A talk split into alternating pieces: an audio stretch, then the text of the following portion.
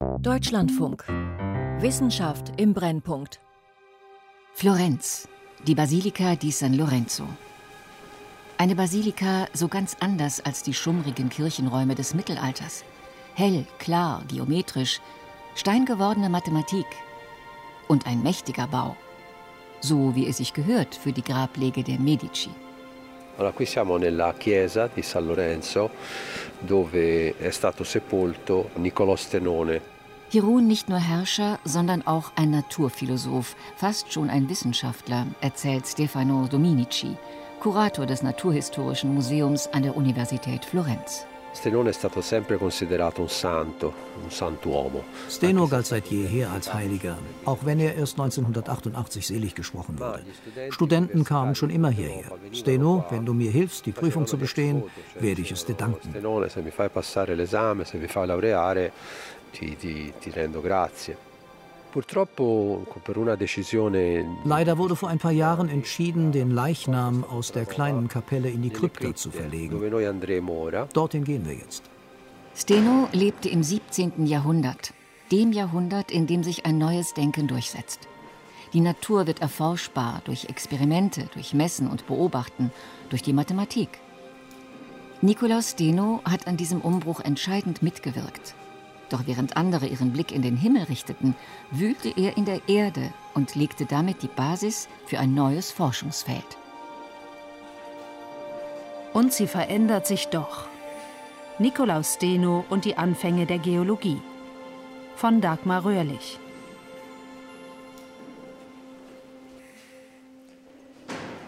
Ecco, questa era la tomba ed è un sarcofago romano. Ein römischer Sarkophag. Darüber ein Porträt. Es zeigt einen ernst aussehenden Mann mit feinen Gesichtszügen und einer charakteristischen Nase, Nikolaus Steno, Sohn eines Goldschmieds, geboren in Kopenhagen, im Jahr 1638, mitten in den politischen und religiösen Wirren des Dreißigjährigen Krieges. Das alte Weltbild ist da schon zertrümmert.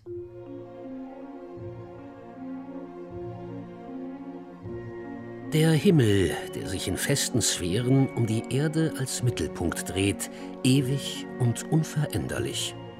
Immer kompliziertere Zusatzannahmen müssen die Astronomen einbauen, um das Weltbild mit ihren Beobachtungen in Einklang zu bringen.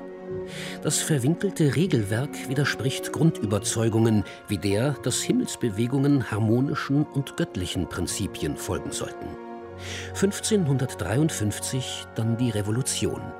Nikolaus Kopernikus greift in De Revolutionibus Orbium Celestium über die Umlaufbahnen der Himmelssphären das überkommene ptolemäische Weltbild an. Was nun das kopernikanische Weltbild mit der Sonne im Zentrum angeht, so sind die Astronomen anfangs zwar fasziniert von der Einfachheit der Rechenmethoden, aber nur sehr wenige glauben ihm, wohl auch deshalb, weil die Theorie des Kopernikus noch nicht ausgereift ist.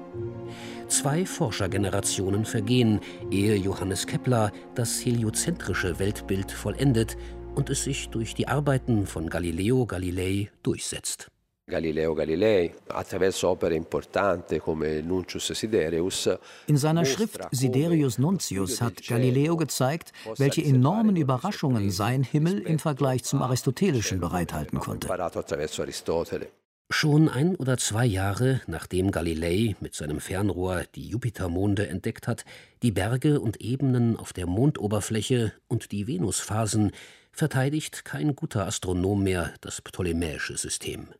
Aus dem begrenzten aristotelischen Kosmos mit seinen abgeschlossenen Sphären ist ein offenes Universum geworden. Vor allem aber kann der Mensch die Naturgesetze durch Beobachtungen und Experimente erkennen und muss sie nicht mehr einfach nur glauben. Und diese Naturgesetze gelten, wie Isaac Newton zeigen sollte, auf der Erde genauso wie im Himmel. Galileo stand an der Spitze von vielen Entdeckungen, nicht zuletzt der von Amerika, die den traditionell bekannten Kontinenten einen neuen hinzugefügt hat.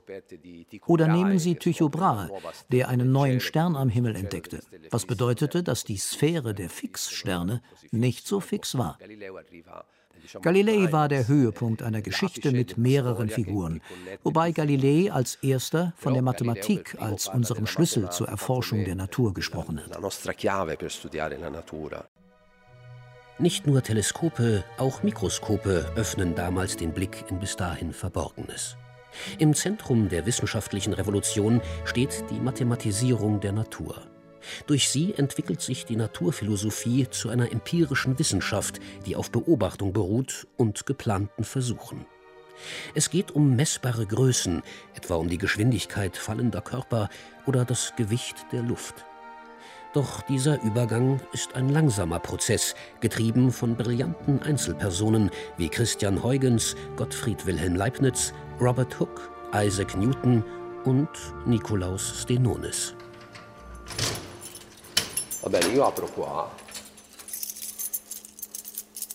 Hier, in dem langgestreckten Gebäude des Naturhistorischen Museums der Universität Florenz, waren früher die großherzoglichen Stallungen untergebracht. Jetzt ist es die Fossiliensammlung, deren Ursprünge auf die Medici zurückgehen und in der es Stücke gibt, die Steno selbst im Auftrag des Großherzogs Ferdinando II. nach Florenz gebracht hat. Etwa dieses mehr als 250 Millionen Jahre alte Fischfossil in der Vitrine vor uns. In diesem Kasten sehen wir auch einen fossilen Haizahn, einen der ganz speziellen Fossilien, die Steno kommentiert hat. Ob Steno dieses Zahnfossil in der Hand gehalten hat, lässt sich nicht sagen. Aber es ist lange genug in der Sammlung. Es stammt aus Malta. Dort werden fossile Haizähne oder Glossopetren in Massen gefunden, was damals für die Bewohner der Insel ein einträgliches Geschäft war. Schließlich galten Glossopetren in der Medizin als Heilmittel für alles Mögliche. Der Legende nach sind es versteinerte Schlangenzungen. Warum versteinert? Die Legende erzählt, dass der heilige Paulus, als er auf seiner Reise vor Malta Schiffbruch erlitten hatte, von einer Schlange gebissen wurde. Und die wurde als Strafe dafür, dass sie den Apostel angegriffen hatte, zu Stein.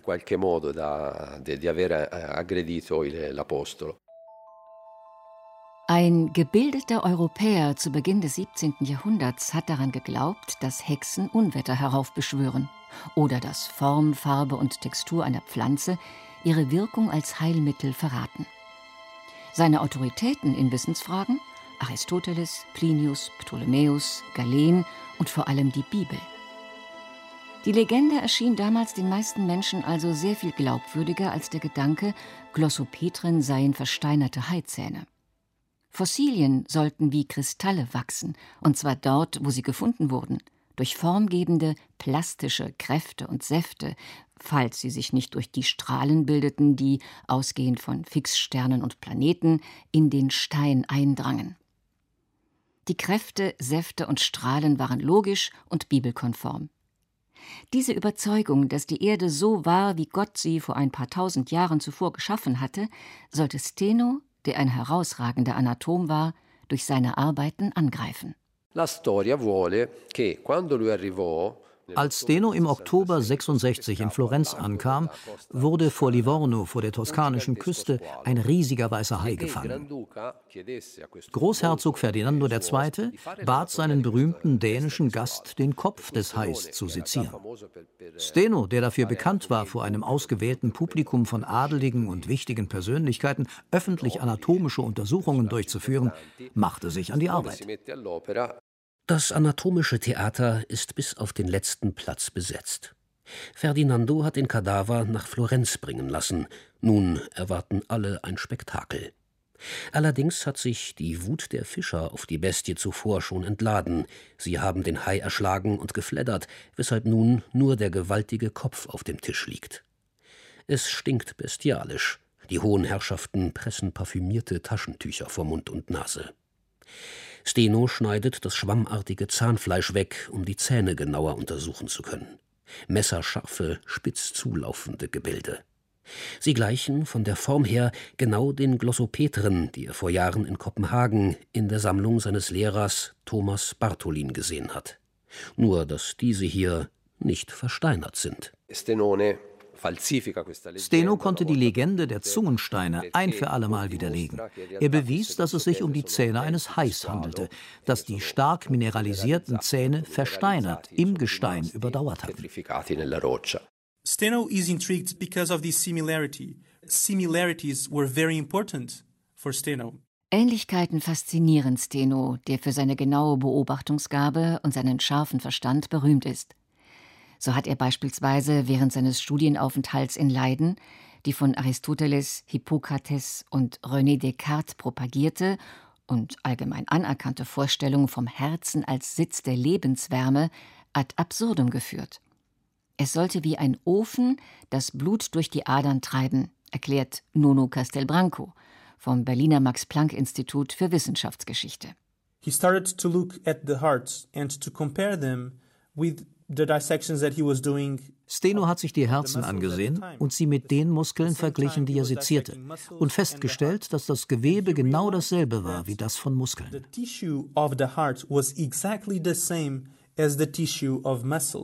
Auch wie Muskeln funktionieren, war damals Gegenstand heftiger Diskussionen.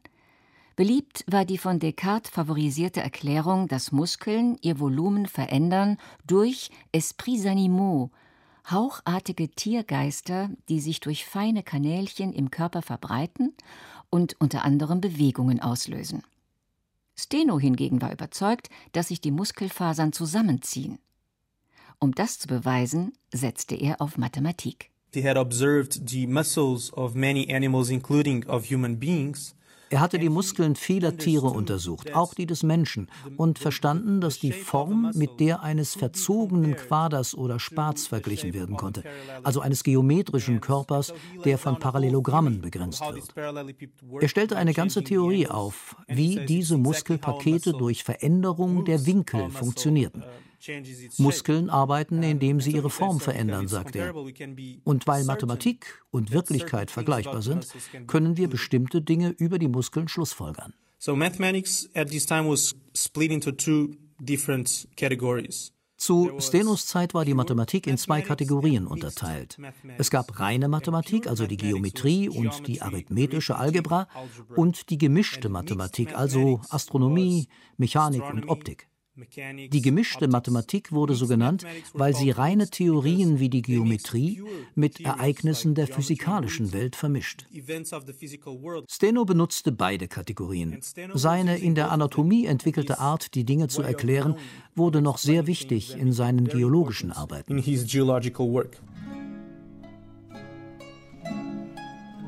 Als Steno 1666 nach Florenz kommt, blüht die Forschung am Hof der Medici. Drei Jahrzehnte zuvor hat Großherzog Cosimo I. Galileo Galilei vor der Inquisition beschützt, ihm in seiner Arbeit freie Hand gelassen. Jetzt regiert sein Sohn und Ferdinando II. ist fasziniert von Messinstrumenten und Experimenten, mehr noch sein Bruder Leopoldo. Anfang 1657 gründen die Brüder die Accademia del Cimento. Geleitet wird diese frühe wissenschaftliche Vereinigung von zwei Mathematikern, dem Galileo-Schüler Vincenzo Viviani und von Giovanni Alfonso Borelli. Zu den Mitgliedern der Accademia gehört auch Francesco Redi, der durch seine Experimente zur Spontanzeugung berühmt werden sollte. Damals gilt als Allgemeinwissen, dass niedere Kreaturen wie Fliegen, Kröten, Schnecken und Würmer spontan aus Schlamm oder faulendem Fleisch entstünden. Redi bezweifelt das. Im Hochsommer 1664 füllt er deshalb im Palazzo Pitti Flaschen mit verrottendem Fleisch. Einen Teil verkorkt er fest, andere versieht er mit Fliegendraht und wieder andere lässt er offen. Den Rest besorgt die Sonne. Doch nur in den offenen Flaschen wimmelt es von Maden. Seine Schlussfolgerung Omne vivum ex ovo. Alles Leben entsteht aus dem Ei. Auch Steno ist Mitglied der Accademia. Nach der Sektion des Haikopfs durchforstet er die Sammlung im Palazzo Pitti, diskutiert mit Kollegen, besucht einige Fossilfundstellen selbst. Ihn treibt ein Gedanke, der ihn schon als Student in Kopenhagen beschäftigt und über den er vor seiner Ankunft in Florenz in Montpellier mit britischen Naturphilosophen diskutiert hat. Schnecken, Muscheln, Austern, Fische etc., die versteinert an Orten weit entfernt vom Meer gefunden werden, Entweder sind sie dort nach einer urzeitlichen Flut zurückgeblieben, oder weil der Boden des Meeres langsam verändert wurde. Diese Ähnlichkeit zwischen Heizhahn und Glossopetren. Steno ist nicht der Erste, dem sie auffällt, und er ist auch nicht der Erste, der daraus schließt, dass es sich um versteinerte Überreste eines Lebewesens handeln könnte. Doch er denkt weiter.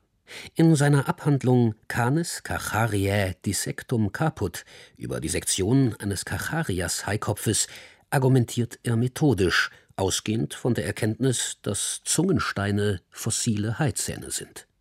Finde man sie an Land, so Steno, dann müsse dieses aus dem Meer emporgehoben worden sein. Das wiederum bedeute, die Welt hat sich seit der Schöpfung verändert.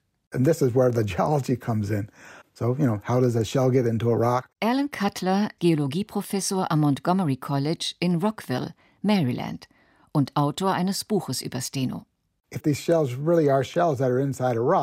Wenn diese Muscheln wirklich in Gestein eingebettete Muscheln sind, wie sind sie dorthin gelangt?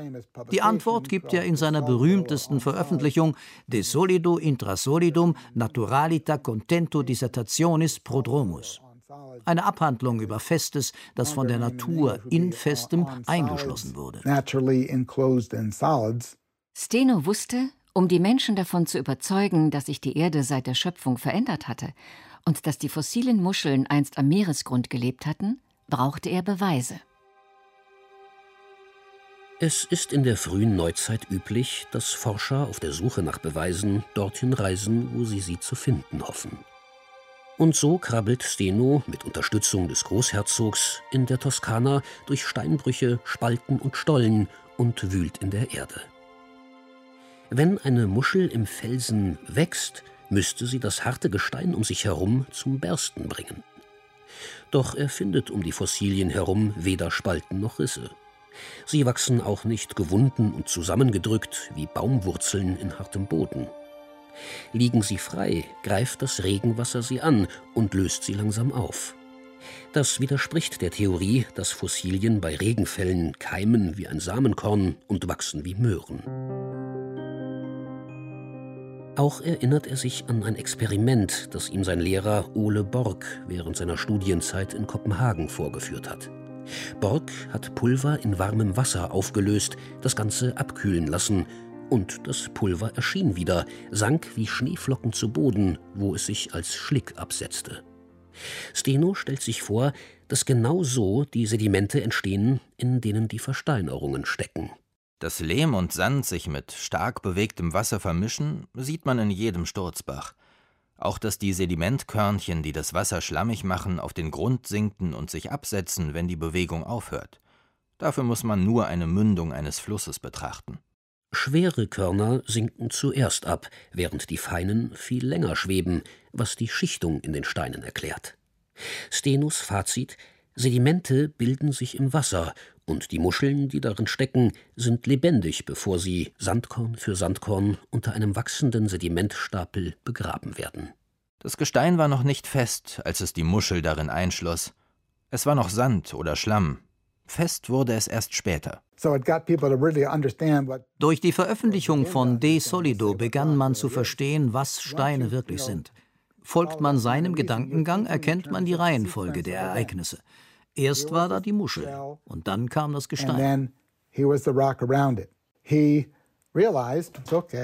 Dieselben Überlegungen führten dazu, dass er erkannte, dass die unterliegende Schicht zuerst da gewesen sein muss, damit die nächste auf ihr liegen kann. Die Gesteinsschichten sind wie die Seiten eines Buches. Diese Analogie verwende ich immer. Es ist wirklich beeindruckend, dass Steno das herausgefunden hat. Ich meine, im Grand Canyon ist es klar, man sieht die flachen Schichten übereinander, aber im Apennin sind die Schichten geneigt und gefaltet. Es verlangt viel Vorstellungskraft zu erkennen, dass das alles einmal flach war und dann durch irgendwelche gewaltigen Kräfte verformt worden ist.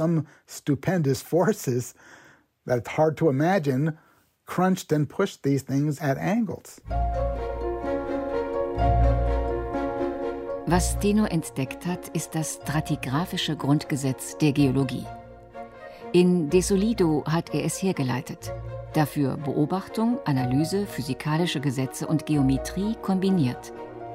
Sedimentgesteine werden flächig und horizontal abgelagert, und zwar vom Älteren zum Jüngeren. Er gab der Erde eine Geschichte, die sich entschlüsseln lassen sollte. Die kopernikanische Revolution hatte gezeigt, dass die Erde nicht der Mittelpunkt des Universums ist. Und Steno bewies, dass sie kein starrer Körper ist, sondern sich dynamisch entwickelt. Doch eine Frage, die er nicht stellte, war die nach dem Erdalter. Das habe Gründe, erklärt Stefano Domenici, als wir bei unserem Rundgang durch den großen Saal des Naturhistorischen Museums bei den Mammutskeletten angekommen sind gewaltige Exemplare, neben denen ein Elefant klein wirkt.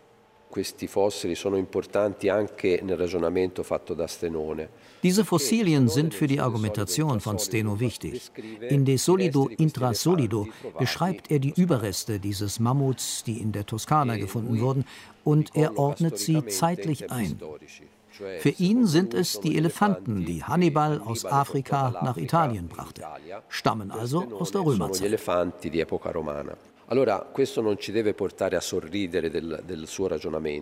Dies sollte uns also nicht dazu verleiten, seine Argumentation zu belächeln. Steno will die Phasen der Erdgeschichte objektiv mit Hilfe der Mathematik rekonstruieren. Er nimmt eine Perspektive ein, in der historische Ereignisse anhand von Beweisen in Felsen und Fossilien untersucht werden. Doch Steno arbeitet in einem kulturellen Rahmen, in dem die Bibel als wahres historisches Dokument betrachtet wird, das einzig verfügbare, das zur Rekonstruktion der Geschichte vor dem Menschen zur Verfügung stand. Und diese Geschichte sollte, den Berechnungen des anglikanischen Theologen James Usher zufolge, 4004 vor Christus begonnen haben. So modern Stenos empirische Arbeitsweise anmutet, er war Kind seiner Zeit. Das heißt, er wollte die Welt erforschen, das neue Wissen aber auch mit der Bibel in Übereinstimmung bringen. Heute sind Naturwissenschaft und Religion getrennte Gebiete, doch damals war der Glaube eine Triebfeder der Forschung. Er beschließt, den biblischen Bericht durch einen Bericht zu flankieren, der auf natürlichen Beweisen beruht. Er sagt, die Mathematik ist uns in die Hände gelegt worden, um die Natur zu studieren und zu sehen, dass Gottes wunderbares Werk Spuren von aufeinanderfolgenden historischen Phasen hinterlassen hat. Und ich kann dies durch die geometrische Methode unwiderlegbar beweisen. Die hohen, schroffen Felsen des Apennins, in denen es keine Fossilien gibt, sollten aus der Zeit vor der Schöpfung stammen. Die versteinerten Muscheln und Schnecken in den toskanischen Hügeln hingegen bewiesen, dass diese Gesteine nach der Schöpfung entstanden und aus dem Meer hervorgehoben worden waren. Und in Volterra sah Steno in den etruskischen Ruinen die Siedlungen der Menschen, die direkt nach der Sintflut die Erde bewohnt hatten. Als die Royal Society of London die beiden geologischen Aufsätze von Steno übersetzt und veröffentlicht hatte, löste das eine Welle weiterer Theorien aus. Die schiere Anzahl der zwischen 1669 und dem Ende des 17. Jahrhunderts veröffentlichten Ideen über die Verschmelzung von Naturgeschichte mit dem Buch Genesis brachten ihren Autoren den Titel Weltenbauer ein. Noch hatten sich die Naturwissenschaften nicht emanzipiert, gleich ob Steno, Kopernikus oder Kepler, Galileo oder Descartes, Leibniz oder Newton, für sie alle bedeuteten die neuen Einsichten in die Natur zwar eine Revolution im Denken, so dass sie alte Dogmen über Bord werfen konnten. Doch die Naturphilosophen rebellierten nicht gegen die Bibel. Diese Entwicklung trieben andere voran, und es waren anfangs auch nur sehr wenige. Es waren Philosophen, die sich textkritisch mit den Schriften selbst auseinandersetzten. Spinoza è forse il, il nome del filosofo più importante, più famoso, che ha Spinoza ist vielleicht der Name des wichtigsten Philosophen, der sich kritisch mit dem biblischen Text auseinandergesetzt hat. Neben ihm gab es noch andere, die die Heilige Schrift studierten und die Historizität bestimmter Ereignisse in Frage stellten. Wir dürfen nicht vergessen, dass es im 16. und vor allem im 17. Jahrhundert große Entdeckungen gab. Und Jesuitenmissionare begannen damals die Geschichte Chinas zu studieren. Die Chinesen besaßen Annalen, in denen sie die Geschichte von Generation zu Generation aufgeschrieben hatten. Und den Missionaren wurde klar, dass die Chronologien nicht passten, dass es anscheinend schon vor den aus der Bibel rekonstruierten Zeiten Völker gegeben hatte.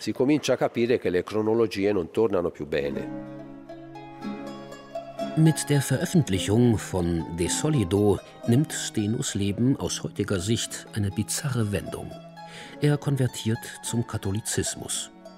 Zunächst unternimmt er zwar noch eine dreijährige geologische Forschungsreise und muss dem Ruf des protestantischen Königs von Dänemark folgen, um bei ihm als Hofanatom zu arbeiten, doch die religiösen Differenzen sind unüberwindbar und er kehrt als Erzieher des Erbprinzen nach Florenz zurück. Auf der Suche nach Wahrheit wendet sich Steno ganz dem Glauben zu. Er legt die Priesterweihe ab, wird Seelsorger der Medici, zieht schließlich als Bischof über die Alpen. 1686 stirbt er als einfacher Priester in Schwerin. In protestantischen Ländern wie England ist seine Person da schon in Ungnade gefallen. Großherzog Cosimo III. schätzte Steno so wie sein Großvater dessen Lehrer Galileo. Er lässt den einbalsamierten Leichnam nach seinem Tod mit dem Schiff nach Florenz bringen. Er wurde mit dem Schiff transportiert, ohne dass die Seeleute etwas davon wussten, weil Tote an Bord Unglück bringen. Und nun liegt sein Leichnam in der Basilika San Lorenzo. Man erzählt sich die Geschichte, und ich weiß nicht, ob sie stimmt, dass damals ein römischer Sarkophag im Arno gefunden worden war und dass der Großherzog beschloss, dass Steno in diesem Sarkophag beigesetzt werden sollte. Stenos Zeitgenossen haben damals vergeblich auf die Fortsetzung von De Solido gewartet. Es ist als Prodromus geschrieben worden, eine Art Präambel, der eine ausführliche Schrift folgen sollte. Dieses Werk kennen wir nicht. Vielleicht ist es nie geschrieben worden, vielleicht, dafür gibt es Anzeichen in ein paar Briefen, unter anderem an Gottfried Wilhelm Leibniz, ging es verloren, oder es liegt unerkannt in irgendeinem Archiv. Als Dino starb, hatte sich der Antrieb vieler Gelehrter wieder verändert. Sie betonten weniger die Mathematik als Sprache des Universums, sondern wollten Erdgeschichte, Physik und Bibel verschmelzen. Erst mehr als 100 Jahre später fingen junge Forscher erneut an, sich auf die Analyse von Gesteinen und Fossilien zu konzentrieren. Sie bauten auf dem stratigraphischen Grundgesetz von Nikolaus Steno auf, zogen mit dem Hammer in der Hand ins Feld und durchforsteten die Archive.